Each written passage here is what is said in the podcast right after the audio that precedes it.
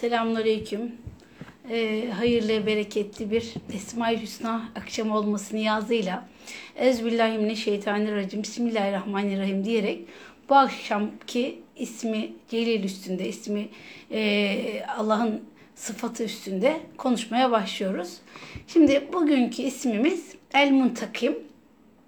İlk önce usulümüz üzere genel e, manaları verelim. Ondan sonra da kelimenin işte kökü, e, bu kelimenin hayatıma hayatımıza yansıması, nasıl anlamamız gerekiyor Allah hakkında kullandığımız zaman bunların üstünde duracağız inşallah.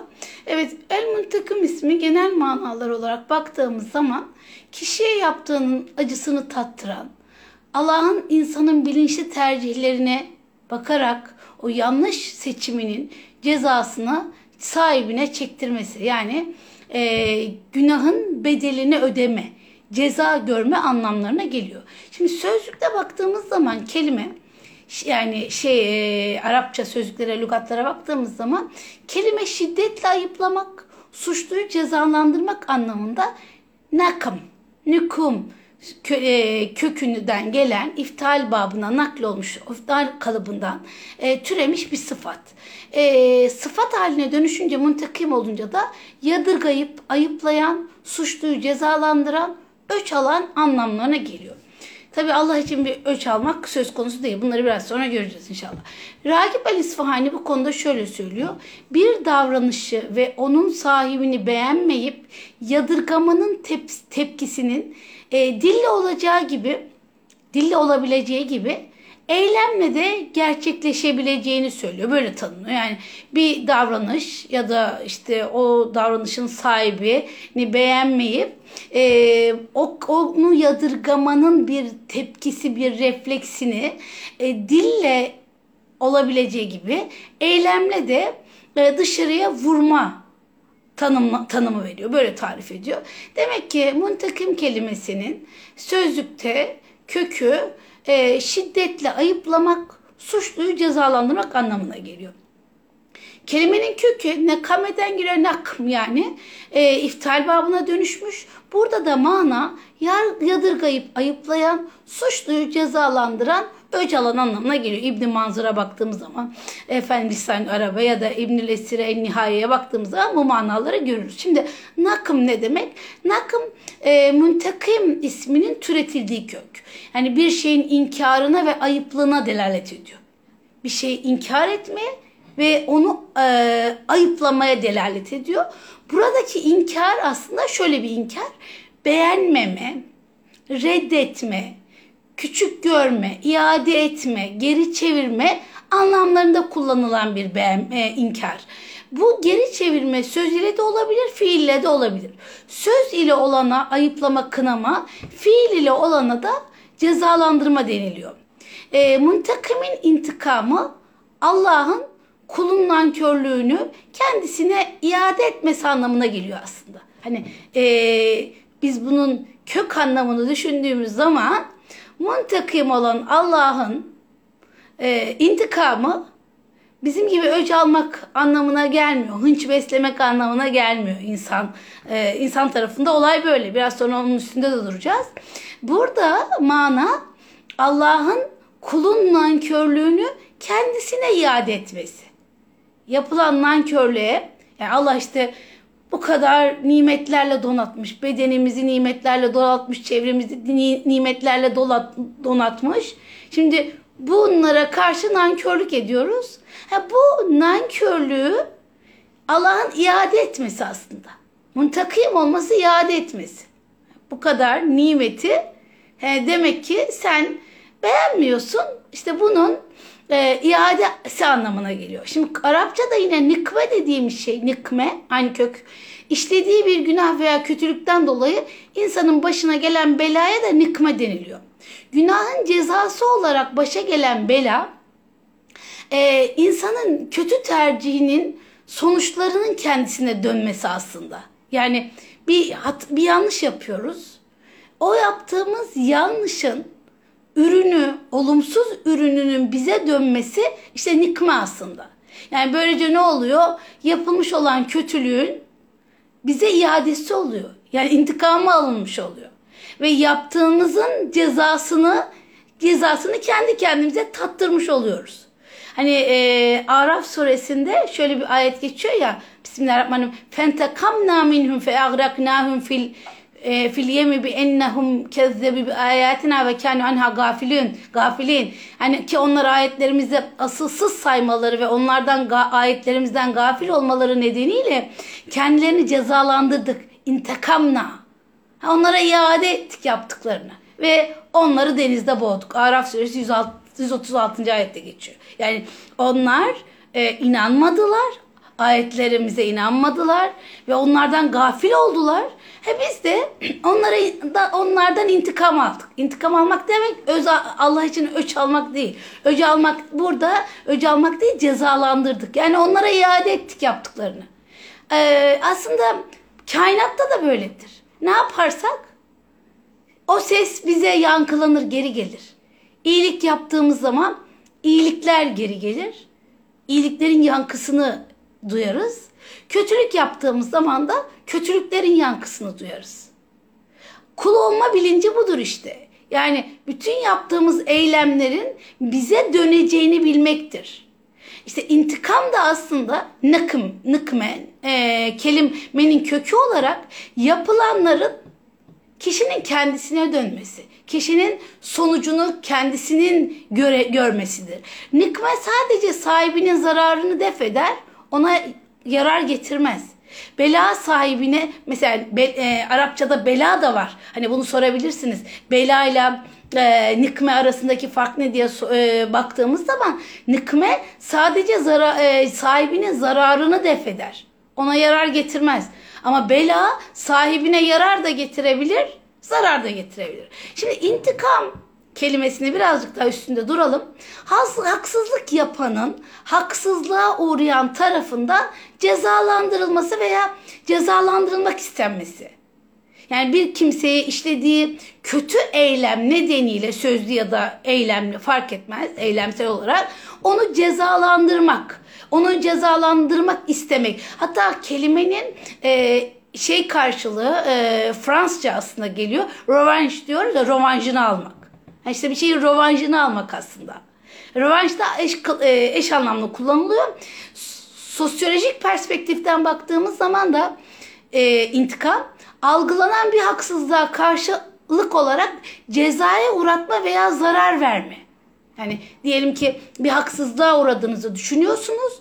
O haksızlığa karşılık olarak e, karşı tarafı cezaya uğratma talebi veya zarar verme isteğine intikam diyoruz. Mesela e, Kota McKinley'in bu konuda şey diyor intikam algılanan tüm zarar ve veya hakaret karşılığında zarar vermek amacıyla cezalandırmak. Yani e, kişi size hangi kötülüğü yaparsa yapsın büyük ya da küçük siz ona e, onun karşılığında zarar vermek amacıyla bir ceza veriyorsunuz. Yani o e, yaptığı hatadan dönsün diye değil. Ona zarar vermek işte hani rövanş dedik ya rövanşla aynı kelime rövanşını almak istiyorsun. O yapmış. He, o da aynı acıyı çeksin istiyorsun.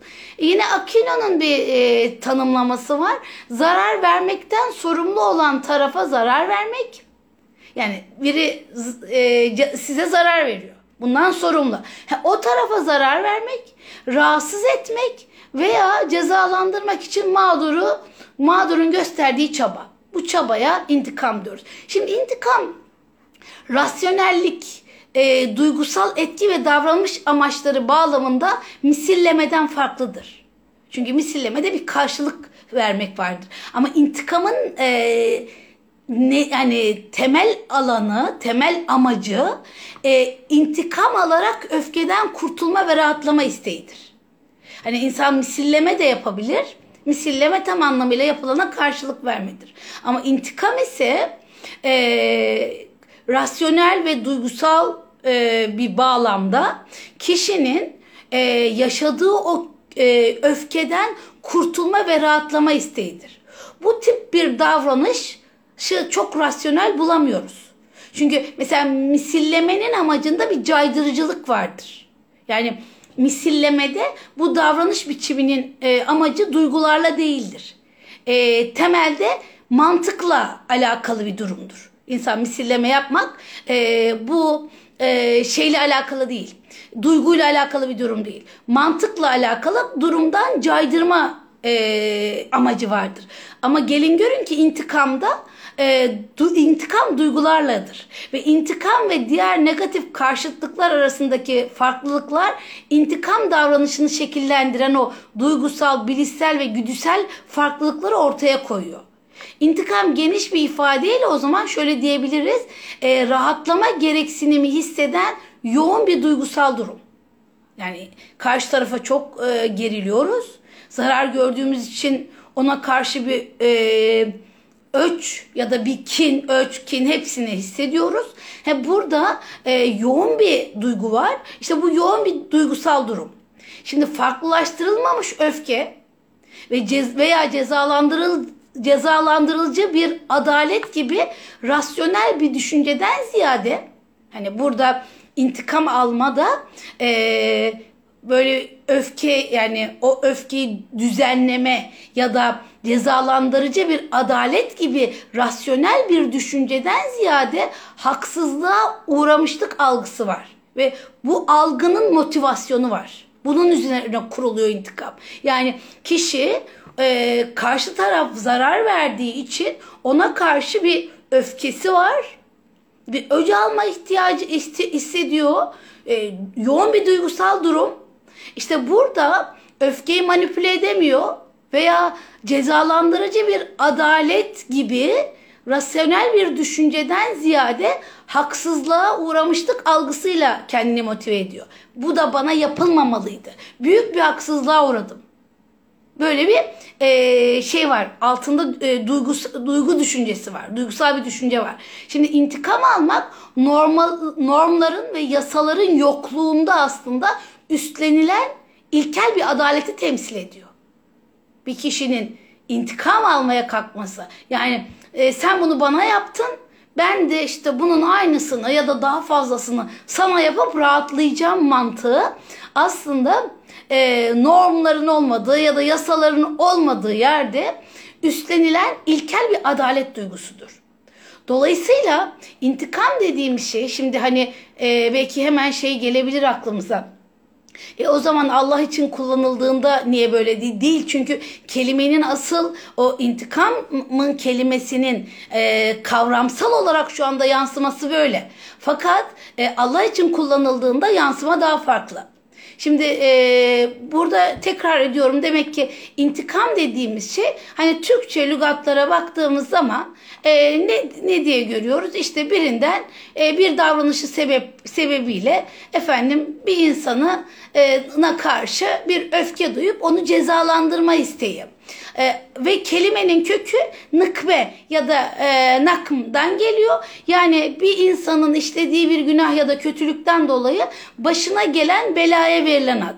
Şimdi burada nıkme ile bela arasında da fark olduğunu söyledik. Nıkme e, sadece sahibinin zararını def ederken yani ona yarar getirmezken bela sahibine de yarar getirebilir dedik. Sonra intikam kelimesini e, birazcık daha e, Batı literatürüyle de karşılaştırarak anla, anlamaya çalıştık.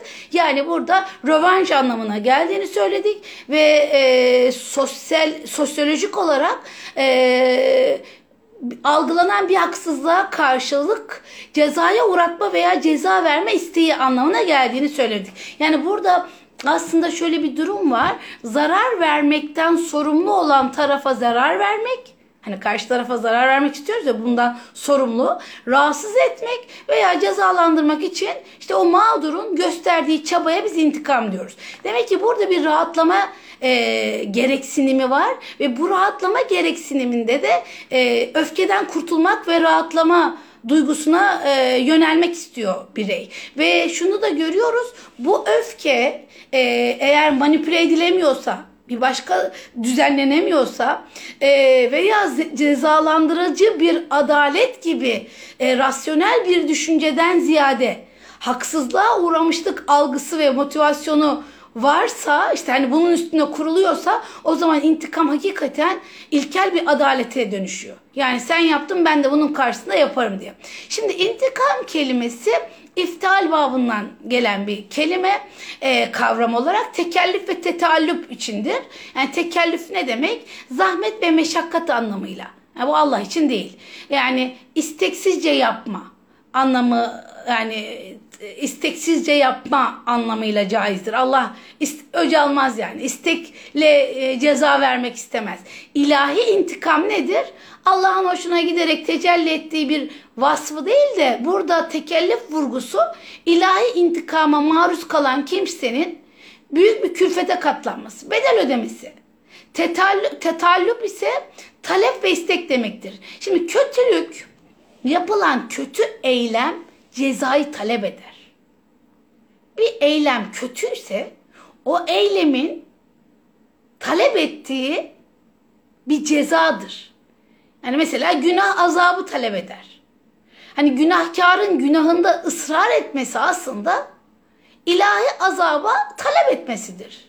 Yani Allah'ın burada intikamı kişiye yaptığının acısını tattırmak. Bir fark et bakalım ne yapıyorsun? Şimdi mesela intikamla ikap arasında fark vardır. İntikam e, cezalandırma yolu, yoluyla nimetin geri alınması. Yani nankörlük eden kimsenin nimetten mahrum bırakılması. E, yani bu da genelde dünyada gerçekleşir. İkab ise kulun ödülden mahrum bırakılması. Hani şedidül ikab diyor ya kulun ödülden mahrum bırakılması. Demek ki intikamla ikap arasında fark var. İntikam dediğimiz şey cezalandırma yoluyla nimetin geri alınması. Nankörlük edenin nimetten mahrum bırakılması. Ha bu adaletli midir? Bu çok adaletli bir şey. Biz de yapıyoruz. Mesela çocuklarımıza yapıyoruz. Yaptıkları zaman bir e, büyük bir hata yaptıkları zaman sevdikleri bir şeyi ellerinden alıyoruz. Yani aslında olumsuz bir pekiştireç bu belki ama çocuğa doğruyu öğretmekle alakalı. Ha ikap ise kulun ödülden mahrum bırakılması. Demek intikamla ikap arasında böyle bir fark var. Şimdi intikam inamın karşıtı. Yani intikam nimetlerin karşıtı. Nimetten mahrum olma. İkap ise sevabın karşıtı. Sevaptan mahrum olma. Muntakım ismi ismi faildir. Yani intikam alan yaptığının acısını sahibine tattıran demektir. Tabii ki Allah intikamını bilir. Yani Allah alimdir. İntikamı insanın gibi olmaz. Onun intikamı adaletin vuku bulmasıdır. Şimdi Allah'ın intikamını bilen Allah'tan korkar. Allah'ın rahmetini bilen ondan ümit eder biz biliyoruz. Yani beyner beyner haf ve reca diyoruz ya. Korkuyla ümit arasında yaşamak. Korku çok önemli bir duygu aslında. Her ne kadar biz bugün korku ve kaygı üstünde e, çok duruluyor. Psikolojik olarak hiç korkusuz olmak, hiç kaygısız olmak aslında olumlu korku ve olumlu e, kaygı da var. Biz bunu e, İslam literatüründe çok iyi anlıyoruz. İnsanı ayakta tutacak bir korku mekanizmasının olması gerekiyor. Yani evet ben yanlış yaptığım zaman bunun bir karşılığı var. Ben amip değilim. Ben e, tek hücreli bir varlık değilim. Bu dünyaya geldim ve benim ben değerliyim. Yaptığım eylemlerle değerli ve bu eylemlerin bir karşılığı olacak. Şimdi e, Allah'ın insanı e, bir takım cezalarla korkutması aslında terbiye içindir. E, terbiye edilmemiş korku insana zarar verir. Yani bir, ter, bir korku terbiye edilmemişse insana zarar verir. Korkunun en büyük zararı kişiyi kendisine kul etmesidir. Yani korkunun kulu olmak çok korkunç bir e, psikolojidir aslında. Korkunun kulu olmak. Kişinin kendisine yapmış olduğu en büyük haksızlıktır. Korkuya kul olmak. E, hiçbir hiçbir şeyi yapamaz kişi. Hep korkuları vardır. Halbuki Allah'a kul olmak korkuları yönetebilmenin en önemli yoludur. Ve la hafun aleyhim ve la. Onlara korku ve üzüntü yoktur. Demek ki korkunun olmaması için e, kişinin Allah'a kul olma bilinci gerekiyor. Yoksa insan şu kainatta korkar. Düşünseniz işte deprem oldu. Ee, hani orada sallanmaya hani insanlar devam ettiler. O korku hala devam ediyor. A- biz de yaşamadığımız halde burada korkuya korktuk. Ve işte ne yapacağını herkes ne yap ne yapabileceğini düşündü. Ufacık çocuklara kadar deprem çantaları hazırlandı. Çünkü insanı korku ayakta tutan bir mekanizma ve hiç değişmeyen insanın e, doğduğundan ölümüne kadar hiç de değişmeyen bir duygu. E, yani seviyesi hiç değişmiyor. İnsan hep korkabiliyor ama burada korkunun terbiye olması önemli olan. Yani korkunun kulu olmak kişinin e, kendine yapabileceği en büyük adaletsizlik. Bunu unutmamak lazım. Şimdi demek ki ne, gör- ne anlamış olduk? İntikamın e, karşılığında demek ki ne var? E, ceza var. Çünkü e, kötülük cezayı talep ediyor. Günahlar azabı talep ediyor. Ve de dedik ki intikam e, nankörlük edenin nimetten mahrum bırakılması. E, ikab ise kulun ödülden mahrum bırakılması. Ve sonra şimdi biraz daha e, intikam üstünde konuşalım. Şimdi Allah'ın intikamı kulların intikamıyla aynı değildir. Biraz önce de bunu dile getirdik. Yani kulların e, intikamında öç almak var. Yani Allah'ın intikamında bir e, hırs, bir kin e, ile öc almak yoktur. Allah'ın intikamının aslında özünde ne vardır? Kuluna rahmet vardır. Kuluna rahmet vardır.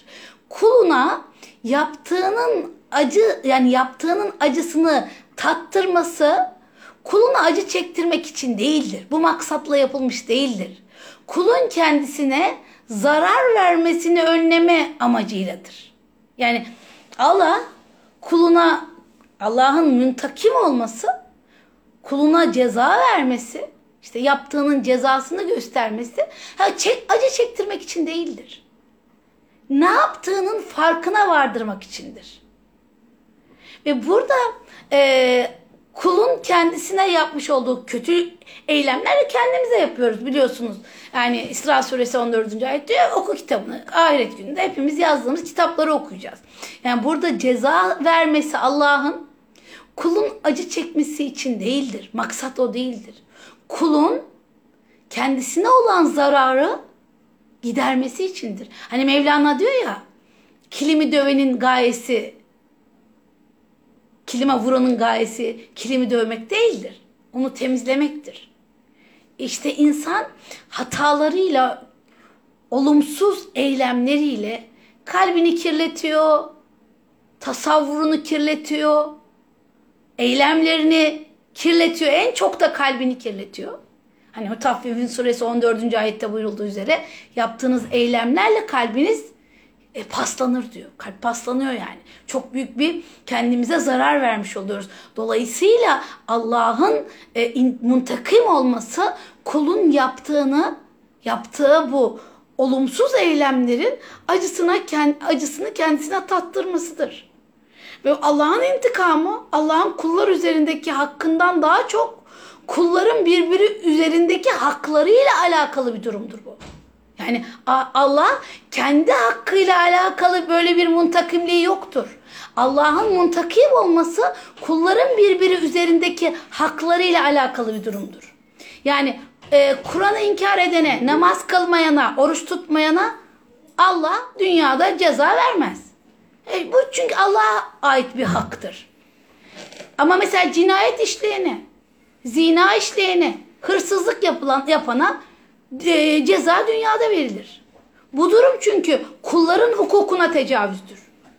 Allah'ın hukukuna tecavüz değildir. Kulların hukukuna tecavüzdür. Dolayısıyla Allah'ın intikamı zalimleri yaptıkları zulümde imtihan etmesidir.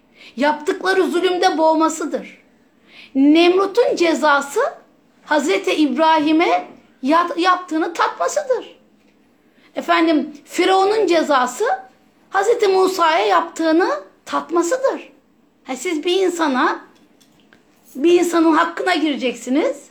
Sonra e, onun intikamını yani onun acısını Allah iade etmeyecek. İade eder, eder ederim diyor. İsmim bu diyor.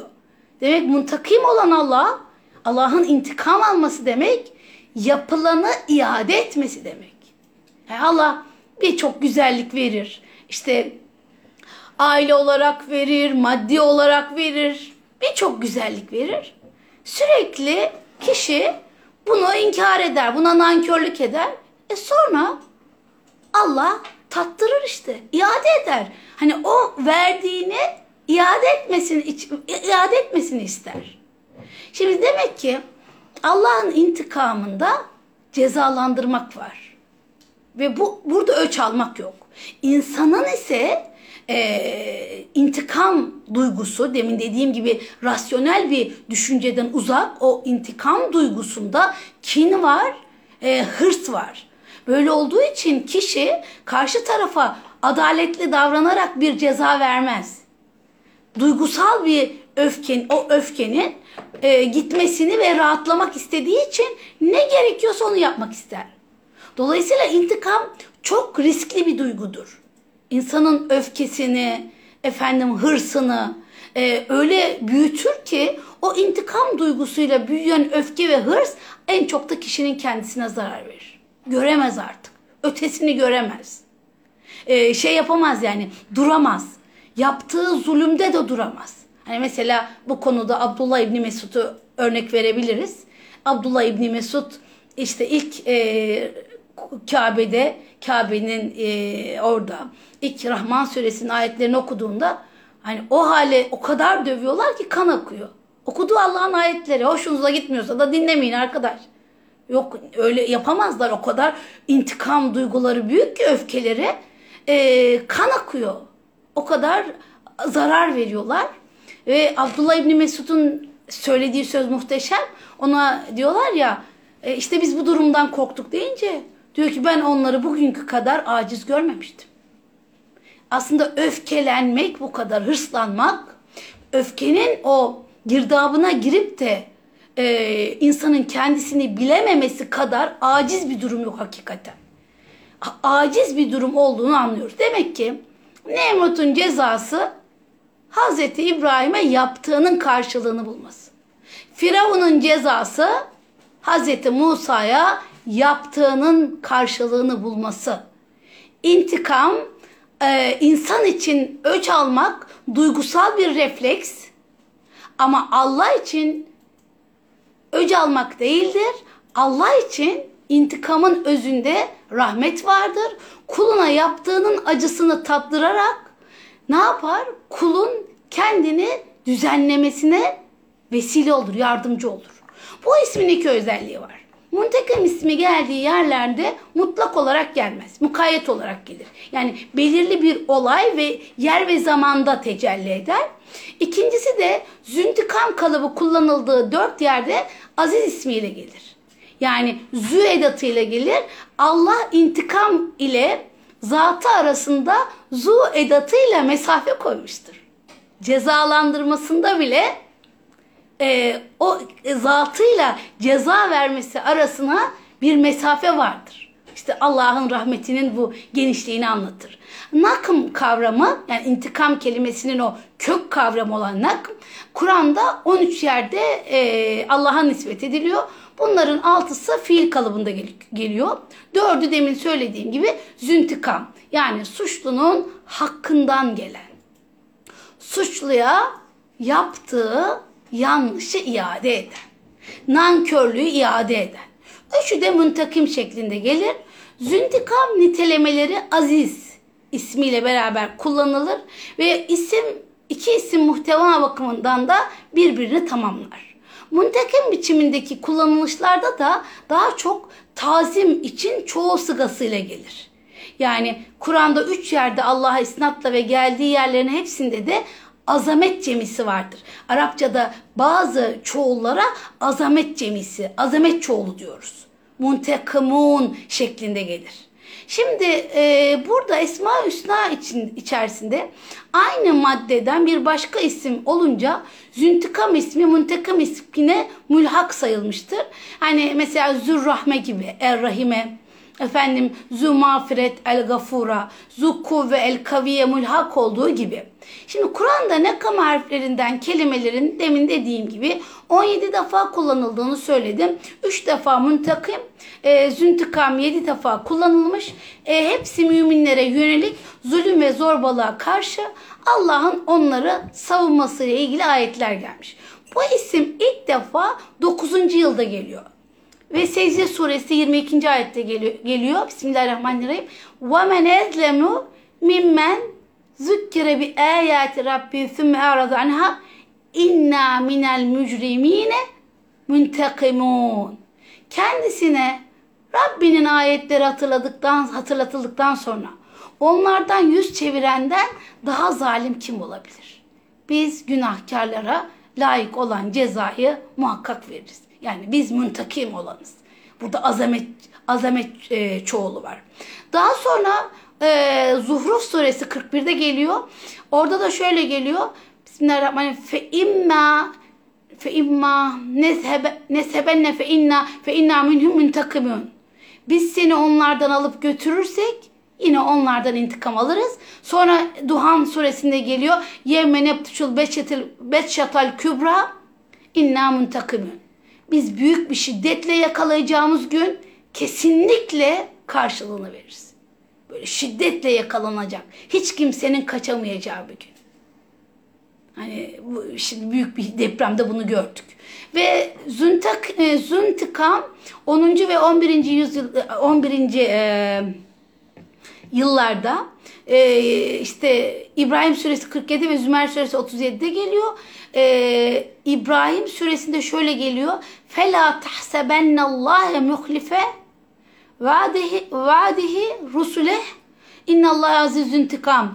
O halde sakın Allah'ın peygamberlerine verdiği sözden cayacağını sanma. Allah güçlüdür. Kimsenin yaptığını yanına bırakmaz. Yine Zümer 37'de de kimi de Allah doğru yola yöneltirse onu şaşırtabilecek bir güç yoktur. Allah kötülerin hakkından gelecek güç sahibi değil midir? Eleysallahu bi azizin zintikam.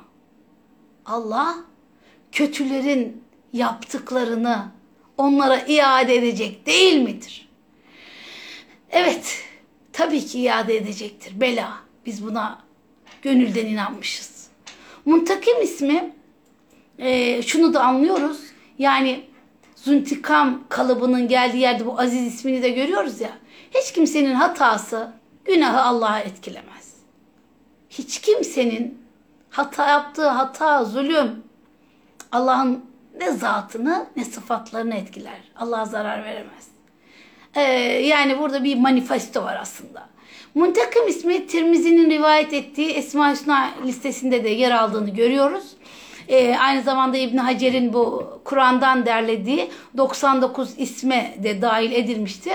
Hazreti Peygamber'in kendi şahsına yönelik kötü davranışlarından ötürü kimseyi cezalandırmadığını biliyoruz. Efendimiz sallallahu aleyhi ve sellem kendisine ait e, yani kendi nefsine, ailesine ait yapılan e, olumsuz eylemlerde kimseyi cezalandırmamıştır. Ancak Allah'ın açıkça yasakladığı şeylerin çiğnenmesi durumunda ne yapmıştır? Cezalandırma durumuna gitmiştir. Bu birçok yerde geçiyor. Şimdi e, Abdullah bin Ömer'in rivayet ettiğine, naklettiğine göre Allah Resulü'nün e, dualarından biri şöyleydi. Allah'ım lütfettiğin nimetlerin son bulmasından, ihsan ettiğin sağlık ve ayetin, afiyetin mahiyet değiştirmesinden, azabının ansızın gelmesinden ve gazabını celbeden bütün davranışlardan sana sığınırım. Bu çok muhteşem bir dua. Lütfettiğin nimetlerin son bulmasından, ihsan ettiğin sağlık ve afiyetin mahiyet değiştirmesinden, azabının ansızın gelmesinden ve gazabını celbeden bütün davranışlardan sana sığınırım. Nakım ve intikam kavramı Allah'a nispet edildiğinde içeriğine iki önemli unsurun ila ilave edilmesi gerekir. Bunlardan biri suçluyu cezalandırmadan önce Allah çeşitli yollarla uyarır.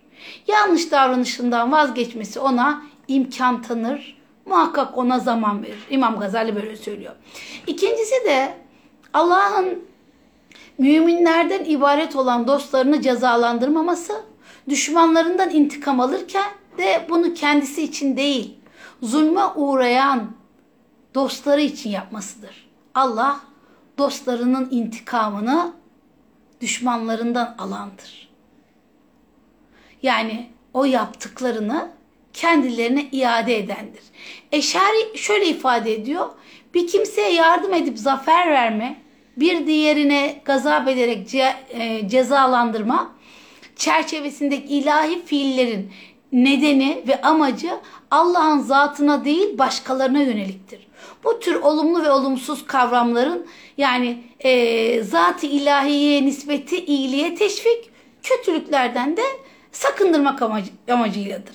Şimdi Allah'a nispet edilen intikam kavramında e, psikolojik tatmin unsuru bulunmaz. İnsan e, psikolojik olarak öc almak istediği zaman işte hani intikam almak istediği zaman bir öc alma e, duygusuna kapıldığında böyle e, tatmin olmaya çalışır. Öfkesini tatmin edene kadar, rahatlayana kadar karşı tarafa zarar vermek ister. Ama Allah için böyle bir psikolojik tatmin unsuru e, bulunmaz. Çünkü Allah'ın cezalandırmasının amacı kişiyi ıslah etmektir. Kişinin düzelmesi içindir. Toplumun düzenini sağlamak içindir. Adaleti tesis etmek içindir. Ve e, Esma-i Hüsna içinde, içerisinde Muntakim isminin Tevvab ile Afif, Rauf e, ve Rauf isimleri arasında yer alışı aslında bu ismin ne kadar e, bu isimlerle olan bağlantısına baktığımız zaman doğruya yöneltmeyi ifade eden bir isimdir. Evet şimdi Kur'an'da intikam eylemi sadece Allah için kullanılır. Çok ilginç. Bu bize aslında çok önemli de bir mesaj veriyor. Demek ki Kur'an e, intikam alma eylemini sadece Allah'a veriyor. İnsanlara vermiyor. Yani bu kelimenin kökü olan nekama fiili insanlar için kullanılmakta. O da hoşlanmamak, öfkelenmek, kınamak, cezalandırma ve incitme anlamında e, iki ayette yer alıyor. Ama bu e, şey adını söyleyin kelime, kavram sadece Allah için kullanılıyor. Yani intikam almak Allah'a mahsus. Kula mahsus bir şey değil. Hani diyor ya Bismillahirrahmanirrahim ve ma nekamu illa en egnahumullah ve rasuluhu min fadli. Söylemediklerine dair Allah adına yemin ediyorlar. Oysa inkarcılık içeren sözü söylemişler. Müslüman olduklarını beyan ettikten sonra inkarcılığa sapmışlar ve başaramadıkları o işe yeltenmişlerdir.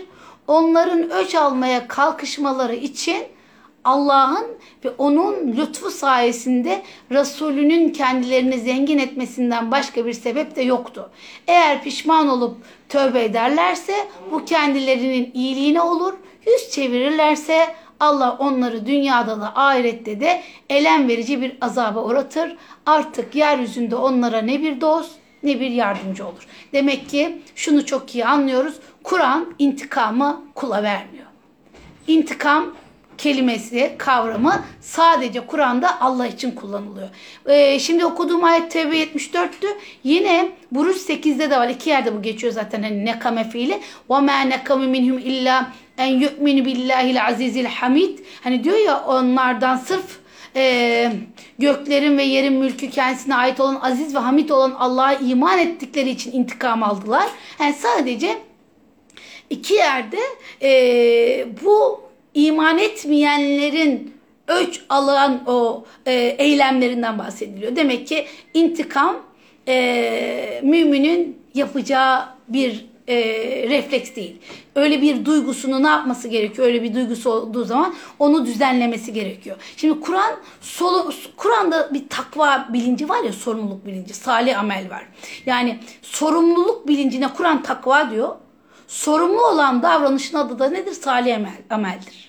Yani sorumluluk bilincinden uzak oldukça insan fucura gider, sorumsuz davranış olan zulme gider. Sorumsuzluktan doğan zulmün sahibine muntakim olan Allah hakikatleri anlatıyor. Hani secde süresinde diyor ya Rabbinin ayetleri kendisine hatırlatıp da ardından onlara sırt çeviren kimseden daha zalim olan var. Olur mu? Olabilir mi? Elbette biz mücrimlere yaptıklarının acısını tattırırız. Muntakimun. İşte günahı hayat tarzı haline getirmek mücrim olmaktır. Ve mücrim olan kişi artık zulüm e, zulüm zulmü normal görmeye başlar. Ve muntakim bunun karşısında da neyi bulur? Muntakim olan Allah'ı bulur. Şimdi e, yine Zuhruf 41. ayette diyor ya biz ister seni katımıza alırız daha sonra da onlardan intikamımızı alırız. Yani onlara cezasını veririz. Şimdi nekame kökünden gelen fiilin isnat edildiği insanların tümü müminlere zulüm yapan kafirlerdir. Nekame fiili sadece öyle gelmiştir. Allah'a imanından dolayı birine zulüm yapan o kişiye değil, onun iman ettiği Allah'a zulüm yapmaya kalkışmış olur. Bunu da burada çok net bir şekilde anlıyoruz. Yani bir insan iman ediyor. Buruç suresinde bu geçiyordu zaten. He, onlar iman ettiği için onlara yapılan zulüm aslında onlara değildir. Onlar kendilerini yaradan Allah'a zulüm yapmaya kalkmışlardır. Kalkışmışlardır. Şimdi imana ceza biçen bir insan imana ceza biçiyorsa, amele ceza biçiyorsa, bunu hor görüyorsa ilahi intikamı da efendim talep etmiştir. Kafirler fark etmeden Allah'ın muntakim isminden rol çalmaya çalışmışlardır. Ama başaramamışlardır. Hiçbir zulüm kalmaz. İşte en son şey gördük. E, 70 yıl komünizm işte o Rusya o bölgede insanlara ne eziyetler yapıldı. Aileler parçalandı. Annelerden evlatları alındı. Aile diye bir müessese kalmayacak denildi. Ha, ama olmadı. Yapamaz. Yapamaz, iade edemez. İnsanın gücü bu kadar yok. Tüm zulümlerine rağmen intikamın öznesi değildir onlar. İntikamın nesnesi olmaya mahkumdurlar. Şimdi araştırmalara göre, yani bilimsel araştırmalara göre e, cinayetlerin yüzde yirmisinin e, okuldaki silahlı saldırıların da ama Amerika'da bu yapılmış 60'ının intikam kaynaklı olduğu e, ortaya konmuş. Yani insanlar cinayet işleme insanların sebebinin yüzde yirmisi okullarda olan saldırılar tabi ergenlerdeki öfke kontrolü daha problemli. Yüzde altmışının intikam kaynaklı olduğu. Hatta Donald Trump'ın başkan seçilmesini bile hızla küreselleşen ekonominin kendilerini terk ettiği duygusuna kapılan beyaz işçi sınıfının intikamı olarak değerlendiren makaleler bile olmuş. Şimdi burada bilimsel olarak yapılan araştırmalar şunu anlatıyor. Birilerini yaptıkları kötü davranış sonucunda cezalandırdığımız zaman beynin bu hani frontal lob değil önce arkadaki bu haz tarafı var ya haz alan bölgesi çalışmaya başlıyor. Haz alıyor. Hatta bu konuda Freud saldırganlıkla zevk arasında bağlantı olduğunu söylemiş. Yani insan saldırırken zevk alır diyor. Şimdi yani son dönemlerde intikamın da zevki beslediği düşünülüyor. Yani insan intikam almaya kalktığı zaman e, tabii hırslanıyor. Öfke çok büyük. Rahatlamak için e, işte elinden geldiği kadar zulmü arttırıyor. Ve işte bu durum diyorlar e, işte bu saldırganlık, bu intikam zevki besliyor. Şimdi mesela PET taraması yapılıyor bir araştırmada. Bilim adamları kan akışını ölçüyorlar. Her gönüllüye damardan belirli işaretçi su enjekte ediyorlar ve kan akışı sayesinde bu su beyne taşınıyor ve beyin göz beyin gözlemi yapılıyor. Şimdi burada e, sinir bilimci hoca belirli bir bölgede artan kan akışının o bölgede daha fazla oksijen tüketimi ve beyin aktivitesi anlamına geldiğini söylüyor. Ekip erkek deneklerden oluşan bir gruba para akışı ile ilgili bir deney uyguluyor. Eğer oyunculardan bir topluluk yararı kendi kazancını düşünürse bu kişi diğer kişilerce cezalandırılacak ve oyuncuların büyük çoğunluğu kendi paralarının bir kısmından vazgeçip cezalandırmayı seçiyorlar. Çok ilginç. Araştırmacılar bunun sonunda diyorlar ki beyindeki o dorsal e, stratum adlı bölge aktifleşiyor Ve bu bölge haz ve tatminle ilgili. Bunların yanında işte beyin taramalarında kişinin beyin aktivitesiyle kendisine maliyeti hakkında ne kadar cezalandırma yapmanın arasında bir korelasyon olduğu ortaya çıkıyor. Yani orada e, o intikam duygusu beyindeki dorsal striatum bölgesindeki e, işte o bölgeyi aktive ediyor. Mesela burada düşük aktivasyon varsa kişi çok büyük ceza vermek istemiyor. Şimdi saldırganlık konusunda da araştırmalar yapılıyor. Hatta Chester'ın araştırmaları var. Mesela Chester diyor ki şiddet içeren bir saldırıdan önce başka şeylerin devreye girdiğini görüyor. Yani mesela şiddet içerikli bir şey yapacak, saldırıda bulunacak. Öncesinde bir, bir takım psikolojik aracılar diye bazı duyguların e, ortaya girdiğini söylüyor. Yani ne yapıyor? Ee, işte o duygularını aktive ediyor. Ha işte zaten böyle de söylemişti. Zaten böyle de yapmıştı. Mesela bilgisayarda oynanan bir top fırlatma oyununda kasıtlı olarak grup dışı bırakılan kişilerin intikam göstergesi olarak sanal bir bebeğe daha fazla sayıda iğne batırdıkları görülüyor. Yani e, oyundan atılıyorlar. Sonra orada bir sanal bebek var. O bebeğe onların diğerlerine göre daha fazla iğne batırdıkları görülüyor. Çok ilginç. Çünkü e, ne yapıyorlar? İntikam duygusuyla rakiplerini daha e, rahatsız edebilecek bir şeyler yapmaya çalışıyorlar. Mesela çok bu da ilginç bir çalışma. Plasebo e, yani böyle e, gerçek olmayan bir ilaçla duygularını bastırdıklarına inanan katılımcılar da dışlanmaları halinde intikam almaya çalışmıyorlar. Bu burası da çok ilginç. Yani onlara zarar verilmiş ama plasebo işte o e, hiçbir etkisi olmayan ilaç içiyorlar. Duygularını bastırıyorlar ve intikam almaya çalışmıyorlar. İntikam zevki hissetmeyeceklerini düşünüp saldırgan girişimlerde bulunmuyorlar. Yani sonuç olarak araştırmalar diyor ki intikamın sadece zevk vermediği, insanların bu zevk arayışıyla intikam intikam almaya yöneldiği sonucunu çıkartıyorlar. Yani normalde intikam insana zevk verecek bir duygu değil ama insanların böyle bir zevk arayışıyla yani o öfkenin işte verdiği fark etmedikleri o girdabın içinde ona yöneldiklerini söylüyorlar. Ve e, e, an, mesela iyi duygular veren intikam da var. Tıpkı bağımlılıkta olduğu gibi bir süre sonra başlangıç noktasından e, daha kötü bir noktaya gelebiliyor ama insan. İşte bazı psikolojik taktikler sayesinde intikam saldırısına yatkın kişilerin bağımlılık hastalık hastaları gibi isteklerinin kontrol altında tutamadıkları görülmüş ve onların tutmaları gerektiği e, ifade ediliyor yapılan çalışmalarda. İşte dolayısıyla şunu anlıyoruz. Demek intikam e, beynin o haz bölgesini çalıştırıyor ve insanı gözü öyle bir e, öç alma duygusu kaplıyor ki öyle bir duygusal sürece giriyor ki sonrasının ne olabileceğini asla düşünmüyor. Ağzına ne gelirse söylüyor. Elinden ne çıkar? Yani elinden işte bir şey var atmış, can acıtmış. Hiç bunların önemli olduğunu düşünemiyor bile.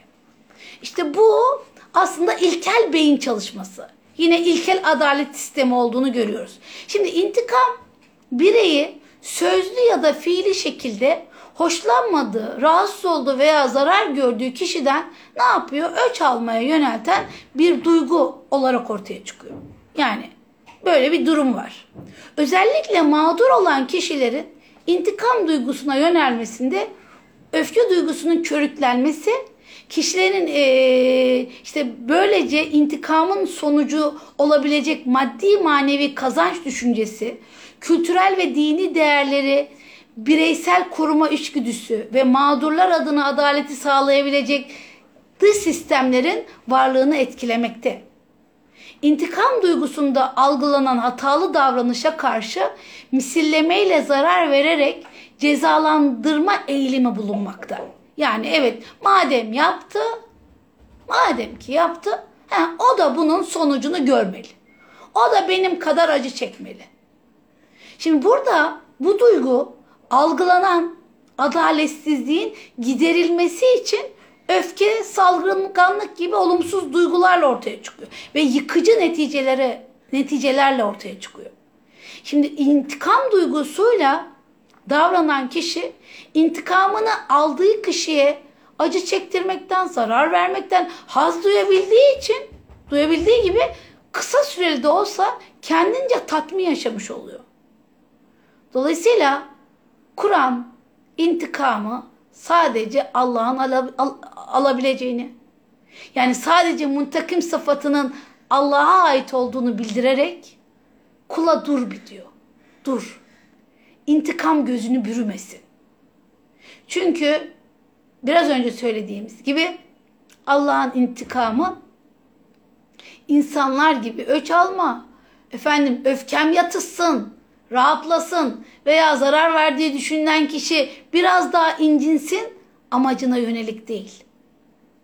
Bu aksine kişiye yaptığının acısını adaletle tattırma iradesine dayanıyor.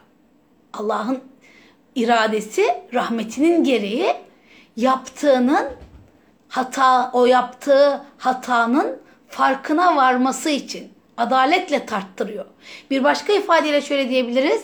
Allah'ın intikamı hakikat, hikmet ve adaletle gerçekleşen adil bir cezalandırmadır. Yani Allah'ın intikamı geldiği zaman hakikat, hikmet ve adaletle gerçekleşen adil ve cezalandırmadır. Şimdi intikam duygusunun kötü sonuçlara uzanmaması için ne yapmamız gerekiyor? Kontrol altına almak lazım. Nasıl alacağız? Bir kere sakinleşmeyi beklemek lazım. En çok insan öfkeliyken intikam almak ister. Olay tazeyken hemen cevap vermek ister. O duygular yoğunken. İşte o zaman beklemek lazım. Yani Efendimizin e, ifadesiyle abdest almak lazım. Bir ara vermek lazım. Böyle bir nefes alıp beyni de bir abdest aldırmak lazım. Euzubillahimineşşeytanirracim diyerek beyne de bir besmele ile evz besmele ile abdest aldırmak lazım. Demek ki intikam duygusu en çok o olumsuz olay, hoşlanılmayan olay yaşandığında ortaya çıkıyor. E o zaman öfke çok doruklarda oluyor. İşte bu öfke e, doruklar zirvedeyken, olay tazeyken duygularımızın da yüksek olacağını unutmamak lazım. Ve yoğun duygular yaşamaya başladığımız an ne yapmamız lazım? Beklememiz lazım. Hareket etmeden sakinleşmeyi beklemek lazım. Sonradan geriye çeviremeyeceğimiz durumlarla karşı karşıya kalmamak için temkinli olmak lazım. Demek bir sakinleşmeyi beklemek. İkinci görmezden gelmek lazım. Yani olayları özdeşleştirmemek lazım. Bu bana dedi de benim işte kimliğime, kişiliğime saygısız davrandı. E, davrandıysa o kendine davrandı. Herkes kendi kitabını yazıyor. Bize bir şey yapmış olmuyor aslında yapan kişi. Ve e, burada aslında görmezden gelmek karşı tarafı daha çok aslında cezalandırmaktır. Görmezden gelmek ya ben seni yok sayıyorum arkadaş. Yani olayın üstüne gittiğimiz zaman haksız çıkma durumumuz daha fazladır. Ee, buna mukabil geride durup önemsemeden evet insandır yapar. E, herkesin böyle e, olumsuz eylemleri olabilir diyerek üstümüze de alınmadan e, affettiğimiz zaman burada kendimize de zarar vermeyiz ve sonucunda üzüleceğimiz eylemlere de gitmeyiz. Ve son olarak belki şunu da diyebiliriz. E, her yaşadığımız şey aslında bize tecrübe. Yani her yaşadığımız olumlu, olumsuz her durum bizi olgunlaşıyor, olgunlaştırıyor. İnsanları daha iyi tanıyoruz. Kime nasıl, ne kadar güveneceğimizi, adımlarımızı nasıl atacağımızı daha iyi biliyoruz. Ve yaşadığımız her kötü tecrübenin sonunda da Aa bundan bak ben bunu öğrendim diyebilmeliyiz. Ve şunu unutmamak lazım. İnsan öğrendikçe, tecrübe edindik, edindikçe e, çok daha temkinli olabiliyor. Ve en çok da şunu fark ediyor. Ben ne kadarmışım? Hani sonuçta bir insanın imtihanını yaşıyoruz. O bitiyor bir başkası geliyor. Yani imtihan faktörleri e, aslında e, rol şey roller aynı belki. Hepsi imtihan rolünde ama kişiler farklı. Yani roller aynı, modeller farklı. Farklı modellerde aynı rol, imtihan rolüyle insanlar geliyor karşımıza. Aslında biz evladımızla, eşimizle, anne babamızla, çevremizde bir imtihan içerisindeyiz. Bir ilişki içerisindeyiz. Ve bu ilişkilerde aslında öfkelendiğimiz zaman, intikam duygusuna doğru gittiğimiz zaman karşı taraflı olabilecek iletişimin bütün yollarını kesiyoruz. Düzelebilecek bütün yolları kesmiş oluyoruz. Netice itibariyle biz iletişimleri kesmek için değil, o iletişimleri doğru şekilde düzenleyebilmek için aslında kendimizi düzenlememiz gerekiyor. Ve e, belki de son olarak şunu söylemek lazım. Sonuçta yani bu kadar e, intikam duygusu üstünde durduk. Allah'ın muntakim olması bunları anlattık, konuştuk. Şimdi sonuç olarak intikam duygusu sürekli hınç alma arzusunu körükleyerek öfke ve saldırganlık tutumlarını arttıran bir duygu. Yani insanın hem öfkesini arttırıyor, saldırganlığını arttırıyor ve bireyin iç alemini olumsuz e, duygulara mahkum ediyor. Ve işte öyle olumsuz duygulara mahkum oluyor ki kişi, öc almak istediği kişi ve o kişinin çevresine karşı olabilecek bütün olumsuz tepkiler ona normal gelmeye başlıyor. Hatta hani Stephen Covey'in ee, Başarılı İnsanların Yedi Alışkanlığı diye kitabında şeyden bahsediyordu bir yerde. İnsanların merkezleri. Bazı insanlar diyor düşmanlarını merkez alırlar. Hani iyi bir şey yaparlar düşmanı duysun da rahatsız olsun diyor. Bir yerde bir kıyafet giyer o kıyafeti giyer ki o haber gitsin de ona o rahatsız olsun diye. Kendisi için hiçbir şey yapmamaya başlar. Bütün merkezi düşman olmuştur diyor. Halbuki o düşman dediği kişiyi sevmediği kişi ama bir müddet sonra yaşantısını düşmanının merkezine göre ayarlamaya başlar diyor. Şimdi biz burada evet dedik ki intikam duygusu sürekli hınç alma arzusunu körükler ve bu körükleyerek de öfke ve saldırganlık tutumlarını arttırır. Bireylerin iç alemini olumsuz duygulara mahkum eder ve aynı zamanda öç almak istediği kişi ve kişinin çevresine karşı olumsuz tepkilere yöneltir. Böylelikle ne olur?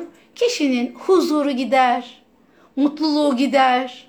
İşte o dinginliği ondan gitmiş olur. E o zaman mümine düşen intikam almak değil, intikamı muntakim olana bırakmaktır. Evet son sözümüz bu olsun.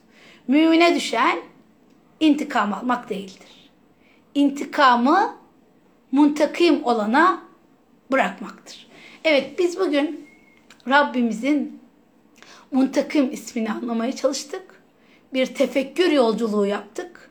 Bir sıfatla e, ve o sıfatın işte kavramsal çerçevesiyle beraber e, onun e, o sıfatın işte o duygusunu ve bizim bu konuda nasıl davranmamız gerektiğini ve aynı zamanda da Kur'an'da intikam alanın intikam alacak sadece Allah'ın olduğunu yani sadece intikam almayı Allah'a Allah'ın e, Allah'a ait bir e, durum olduğunu çünkü Allah'ın hınc alarak öc alarak bir cezalandırma yapmayacağını Allah'ın cezalandırmasının kişinin diğer insanlara yapmış olduğu hatalara karşı cezasını tatmak olduğunu, dolayısıyla Allah'ın muntakim olması insanlar gibi intikam alıp işte gözü dönüp öc alarak e, yapılan bir durum olmadığını, o intikamın da e, bir cezalandırma, ce, o yapılan yanlışı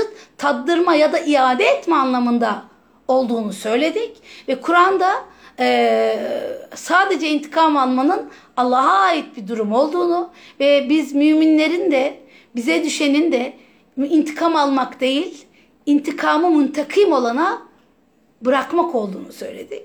Ve böylece bugün e, Rabbimizin bir ismini anlama yolculuğuyla beraber e, tefekkür alemimizde düşüncelerimizi de bir secdeye götürdük. E, Rabbim anlayanlardan eylesin. Anladıklarımız üzerinde düşünebilmeyi, o düşündüklerimizi e, tasavvurlarımızda doğru inşalar ederek hayatlarımıza aktarabilmeyi lütfeylesin diyorum. Evet, hayırlı geceler. Allah'ın selamı, rahmeti, bereketi üzerinize olsun. Hayırlı akşamlar efendim.